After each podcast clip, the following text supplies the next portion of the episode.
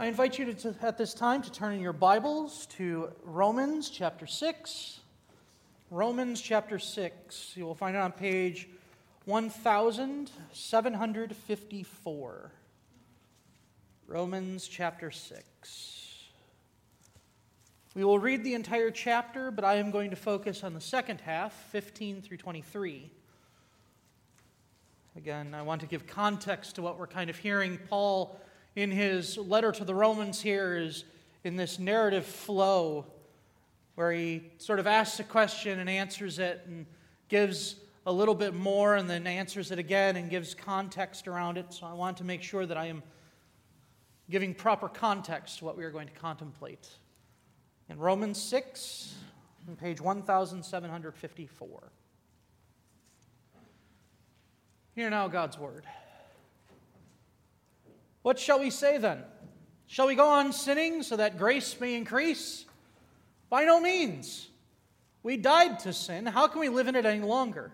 Or don't you know that all of us who were baptized into Christ Jesus were baptized into his death? We were therefore buried with him through baptism into death, in order that just as Christ was raised from the dead, through the glory of the Father, we too may have a new life. If we have been united with him like this in his death, we will certainly also be united with him in his resurrection. For we know that our old self was crucified with him so that the body of sin might be done away with, that we should no longer be slaves to sin, because anyone who has died has been freed from sin. Now, if we died with Christ, we believe that we will also live with him. For we know that since Christ was raised from the dead, he cannot die again. Death no longer has mastery over him. The death he died, he died for, to sin once for all. But the life he lives, he lives to God. In the same way, count yourselves dead to sin, but alive to God in Jesus Christ. Therefore, do not let sin reign in your mortal body, so that, so that you obey its evil desires. Do not offer the parts of your body to sin as instruments of wickedness, but rather offer yourselves to God as those who have been brought from death to life, and offer the parts of your body to Him as instruments of righteousness. For sin shall not be your master, because you are not under law, but under grace.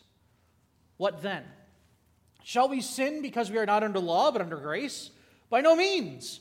Don't you know that when you offer yourselves to someone to obey him as slaves, you are slaves to the one whom you obey, whether you are slaves to sin, which leads to death, or to obedience, which leads to righteousness? But thanks be to God that though you used to be slaves to sin, you wholeheartedly obeyed the form of teaching to which you were entrusted. You have been set free from sin and have become slaves to righteousness. I put this in human terms because you are weak in your natural selves. Just as you used to offer the parts of your body in slavery to impurity and to ever increasing wickedness, so now offer them in slavery to righteousness leading to holiness. When you were slaves to sin, you were free from the control of righteousness. What benefit did you reap from, the, from that at that time from the things you are now ashamed of? Those things result in death.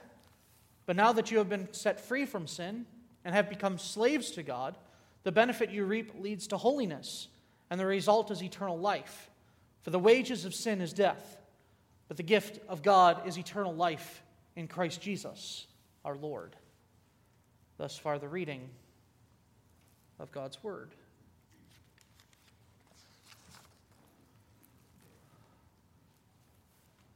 Let us ask the Lord's blessing before we contemplate what we have read this morning. Let us pray. Almighty God, Heavenly Father, as we come before your word once again this morning, we ask for your blessing. May your servants speak truth. May your people have ears to hear minds to engage, and hearts that you will form.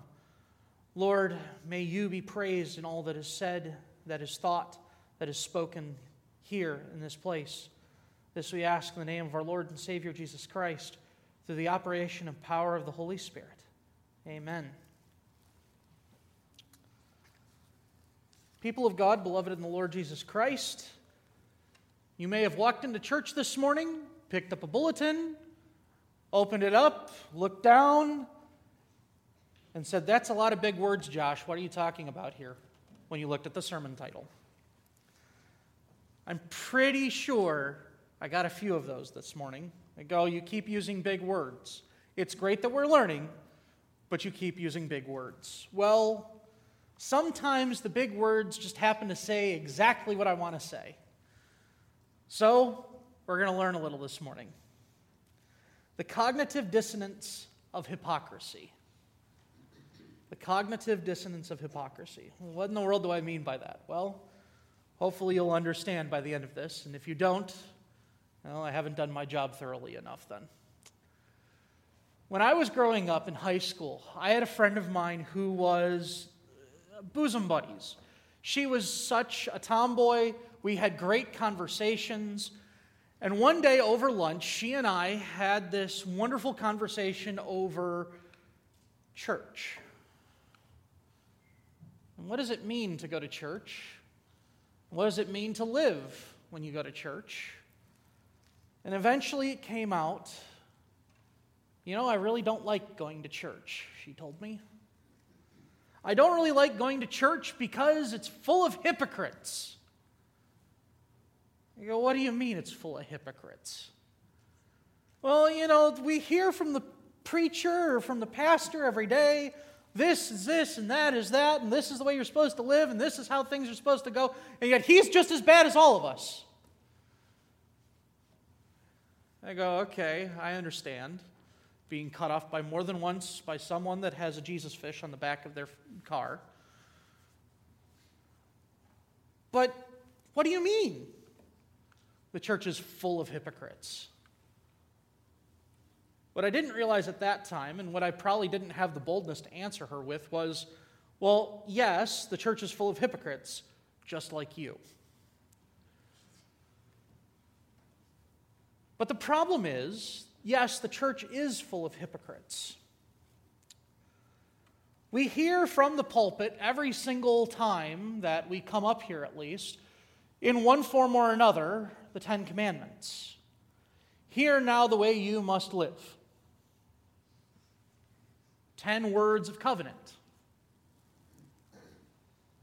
And yet, every time we walk through those doors into the world, we don't follow those 10 words of covenant, do we? We don't always keep God first in our hearts. We don't always love the Lord our God with all our heart, soul, mind, and strength. We don't always treat our neighbor as ourselves. We don't follow the definition of love. We just don't do it.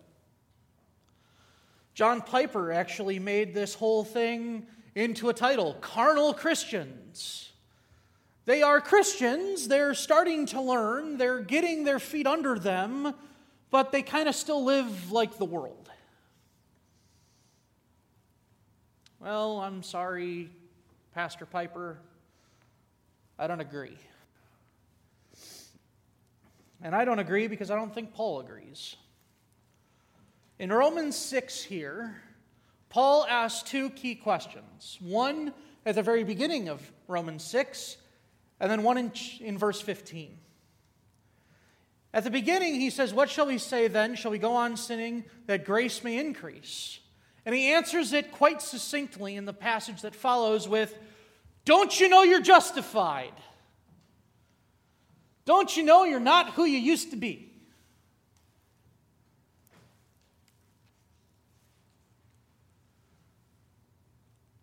You are no longer, when the book is opened and your name is read out, it no longer says so and so sinner, guilty on all accounts. You are now so and so innocent by the blood of Christ, penalty paid, purchased. You see, we can't keep living like we used to live when we are not who we used to be. Paul quite succinctly sums that up in 14 verses that I'm sure will be a sermon of mine in the future, but not today. But he continues in verse 15 answer, and asks this question What then? Shall we sin because we are not under law but under grace? Answers it succinctly with, By no means. Okay, Paul, what do you mean? And then 16 through 23 explains what he means. Are we under sin or are we under grace? Well, obviously, we're under grace. That's what the first part of Romans 6 said.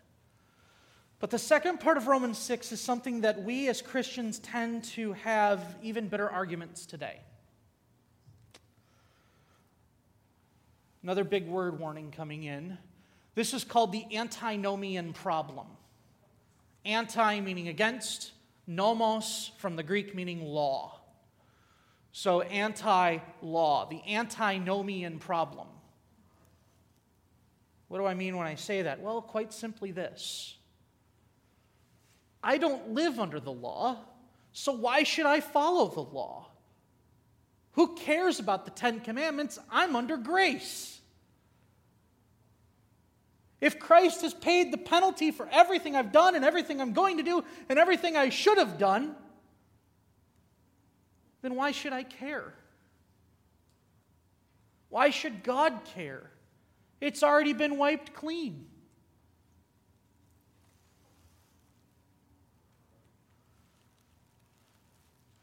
Too often we see the extremes, or at least it's easy to see the extremes. The nomians that claim that, or I should put it, the legalists that claim that Christianity is a checklist, or the antinomian that says, well, just live the way you want to live because grace is grace and grace is grace. But generally speaking, and I believe true Christianity puts it this way, we're kind of in the middle. Or as Paul puts it, we're all ready, but not yet. You have been justified. You are bought with a price. You are dead to sin. You are alive in Christ because you've been raised with Christ. So, why do you keep living like you're still dead to sin.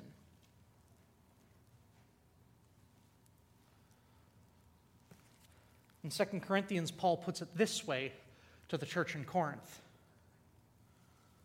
Nevertheless, each person should live as a believer in whatever situation the Lord has assigned to them, just as God has called them. This is the rule I lay down in all the churches. There he talks more about circumcision and uncircumcision deals a little bit more with the legalistic side of things. But he says quite simply here Don't you know that you are bought, that you are justified? And he gives an example, a common example in the time of the writing here, and a common example in Rome itself. He says, Don't you know when you offer yourself to someone to obey him as slaves, you are slaves to the one whom you obey? And of course, in our minds, we're going, Well, duh. Of course. If you're a slave, you don't get to do what you want. You're a slave to your master. You don't get to act like you're slaves to someone else when you are slaves to another master. Paul says in verse 16 whether you are slaves to sin, which leads to death, or to obedience, leads to righteousness. You see, here is where the split happens. Here is where there is a bifurcation of humanity. There is a clear division. You are either a slave to sin which leads to death, or a slave to obedience, which leads to righteousness. He says, But thanks to God that though you used to be slaves to sin, you wholeheartedly obeyed the form of teaching to which you were entrusted. You used to be that, but now you are this. This is where he brings in justification. He says, You have been set free from sin and have become slaves to righteousness. So you were slaves to sin and now you are slaves to righteousness. Well, what does this mean? This is your status change.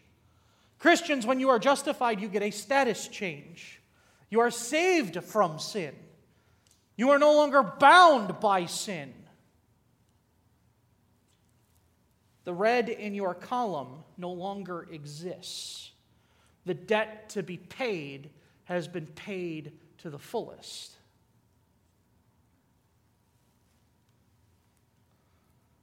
Paul says, I put this in human terms because you are weak in your natural selves. He goes, I need to put this in a way that you guys can understand.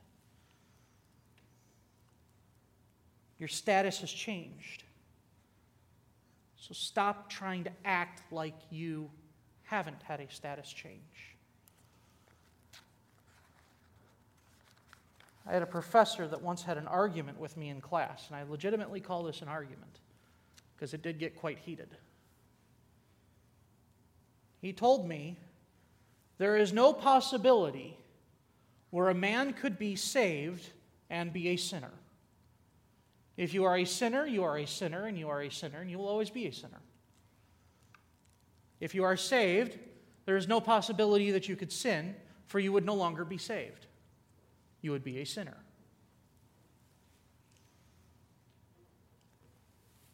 I retorted with Romans and then said, Well, Martin Luther said, we are saved and sinners at the same time. So, how in the world does that work? What he was talking about was justification. What I brought up was sanctification. There are many ways where we wish, indeed, where this life could be easy. I am justified in Jesus Christ. I have no problems whatsoever. My financial problems, my everything else is just taken care of because Jesus is my Lord. Done. No problem. And then the war in my heart doesn't have to happen. I could just live for Jesus and be done with it. But it's so difficult for us when we realize that's not the way the world works and that's not the way that God has called us to live in this world. He doesn't just change everything at the snap of a finger. He says, No, you are my people in this world. And the wonderfulness about grace is that it's a process that is happening in you day after day, hour after hour, heartbeat after heartbeat. Justification, your status has changed. You are now justified. But sanctification, you are now being made holy. You are now being set apart as my people.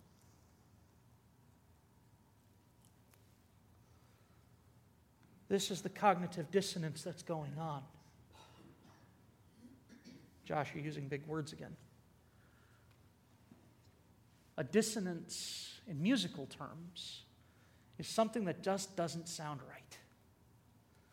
It's that ear grating, nails on a chalkboard, head splitting, oh, I don't like it kind of sound. Harmonics are beautiful.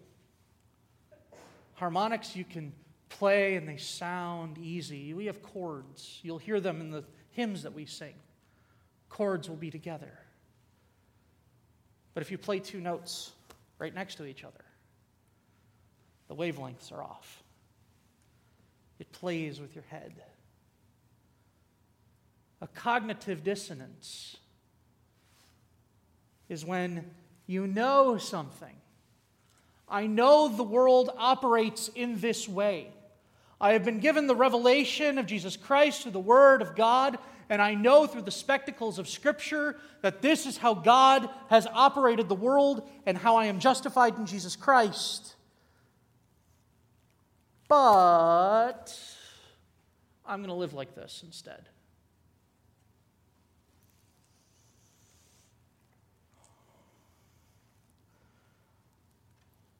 The two messed up wavelengths that are together is the wavelength of holiness and the wavelength of wickedness.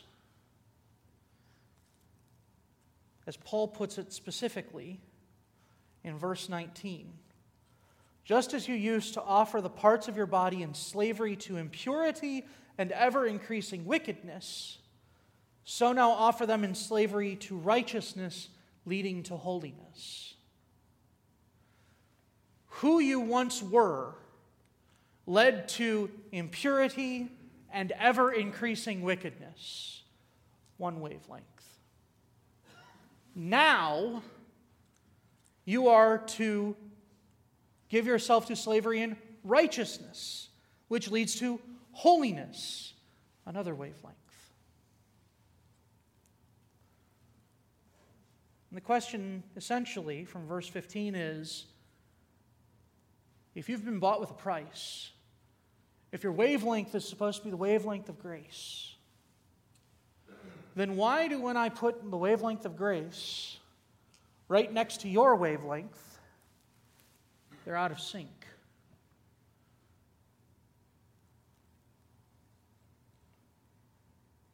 Why do you call the sky green when it's blue? Why do you call the grass purple when it's green?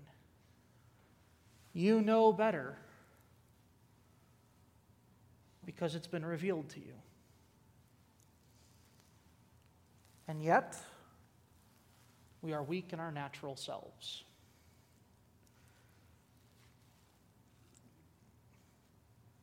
Quite simply put, to boil this all down, this is a perversion of the definition of love. Instead of taking what God has defined as love, namely Himself, we would rather have love define what we would want rather than define it as God has revealed it to us. As Augustine quite simply put it, we must have rightly ordered loves and have a love of God that is more than a love of self. Too often, however, we have the opposite. It's so easy to drive faster on the expressway when there's no one in front of you. So, why don't I just cut off the car and then I have a free path? Well, you know, I could honor this coupon, but it's, you know, a little old, and after all, the law is the law. You know, why would I put my cart back in the cart corral? Because after all, just, I'm so busy. I'm just going to leave it here. That's what they get paid for, right? Just put them back.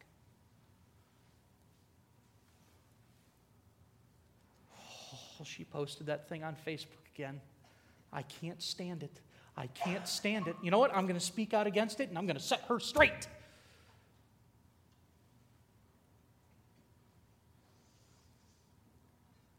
Too often we confuse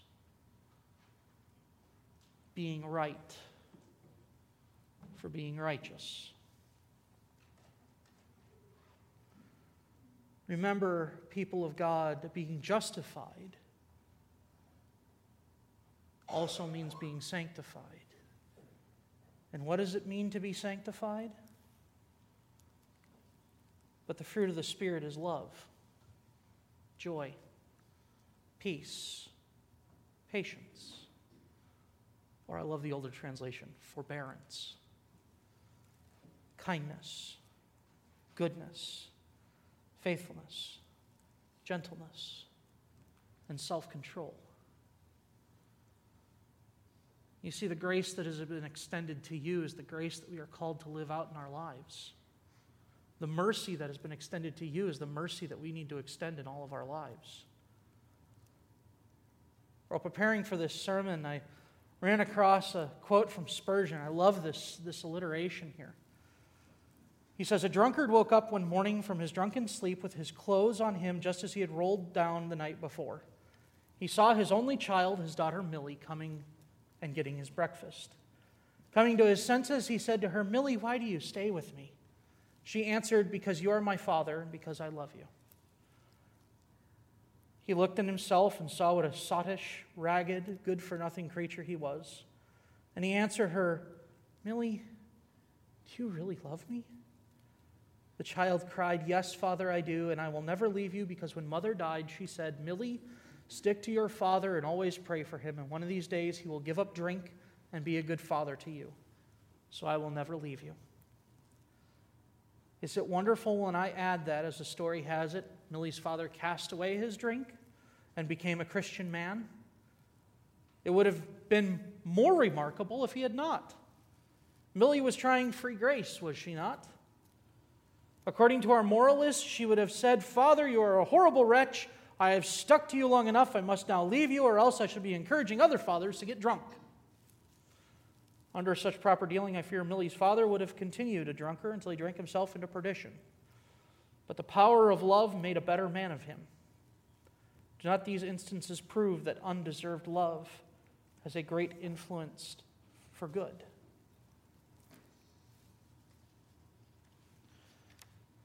You see, brothers and sisters in Christ,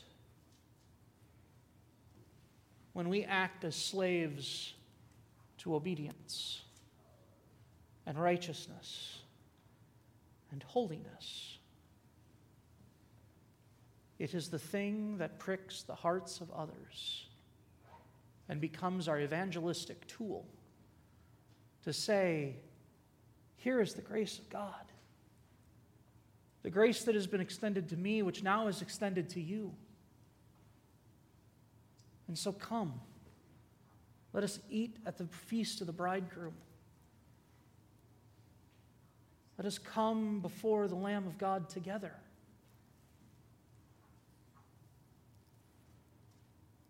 How can we declare to the world this free grace, that this free grace is a gift of God unto salvation of all who hear the call? If we cannot properly display the call, the grace, the love to those around us. Justification, pure and simple, should live to sanctification, pure and simple. It's not easy. But the stumblings of life will merely be bruises to tell a story to generations around us that God is faithful and just and will forgive us our sins. That is the daily striving of a Christian. That is the gift of slavery to righteousness. The gift of God is life. How can we not live a life like we will live eternally. And I know it sounds trite, and I know it's probably cheesy, and I know it's probably really corny, but I do love the little placard I see from time to time on Facebook that tells me live today like it's the first day of forever. People of God, do we live every day like it's the first day of forever? Or do we live every day like I have to have it now? Do we live every day like it's dog eat dog and I got to be a bigger dog?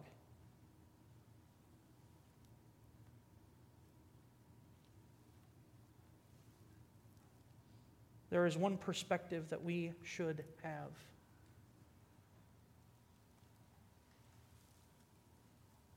For the wages of sin is death. But the gift of God is eternal life in Jesus Christ our Lord. Verse 23 sums it all up. Where are you going when this world is nothing but a memory? Are you going to live a life that is going to be nothing but constant death? Or are you going to be at the right hand of Jesus Christ? On streets of gold, pure as crystal? Are you going to be with the multitude that sings, Holy, Holy, Holy? Are you going to have rest? Or are you going to be where there is weeping and gnashing of teeth?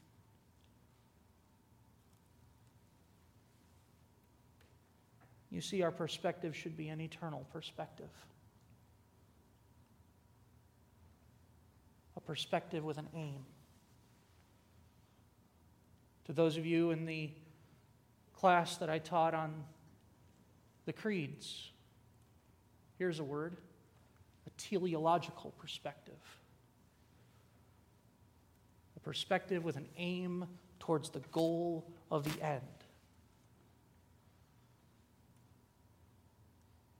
So, Christian, you who are justified, let me ask this question. Starting today, continuing tomorrow, what are you going to do? Are you going to live with a perspective to now?